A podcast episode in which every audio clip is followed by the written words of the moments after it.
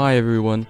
Welcome back to Teen Diary, a podcast about learning, growing up, and so much more. I'm sorry to have been off the air for so long. There's just been so much going on in my life.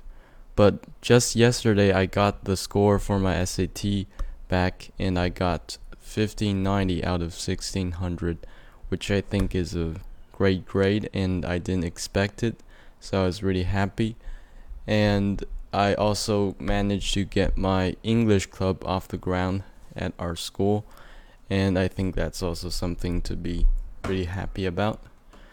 And now that I'm in the 11th grade, I guess there should be more standards on myself as to how I behave around others and how I behave alone. But it seems like I can't conform to those standards just now because at home I just can't really focus like I want to. And at school, I feel like all the different courseworks are really putting a strain on my nerves, for one thing.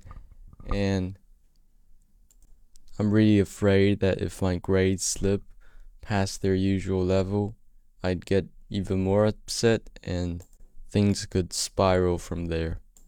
Once upon a time, I, whenever I heard that my parents' friend's son or daughter was in high school, I always thought that was the hardest thing in the world.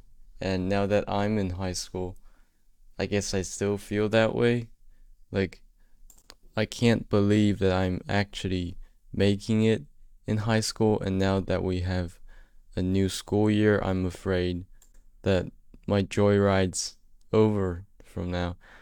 But um, first of all, I'm an optimist, and I'm not gonna really dwell on that as I study. And with my recent SAT score, I should be feeling more confident about myself, seeing as it's in the 99th percentile of all test takers worldwide. But you never know, do you? Anyways, thanks for listening to this episode of Teen Diary. Hope to see you again next time.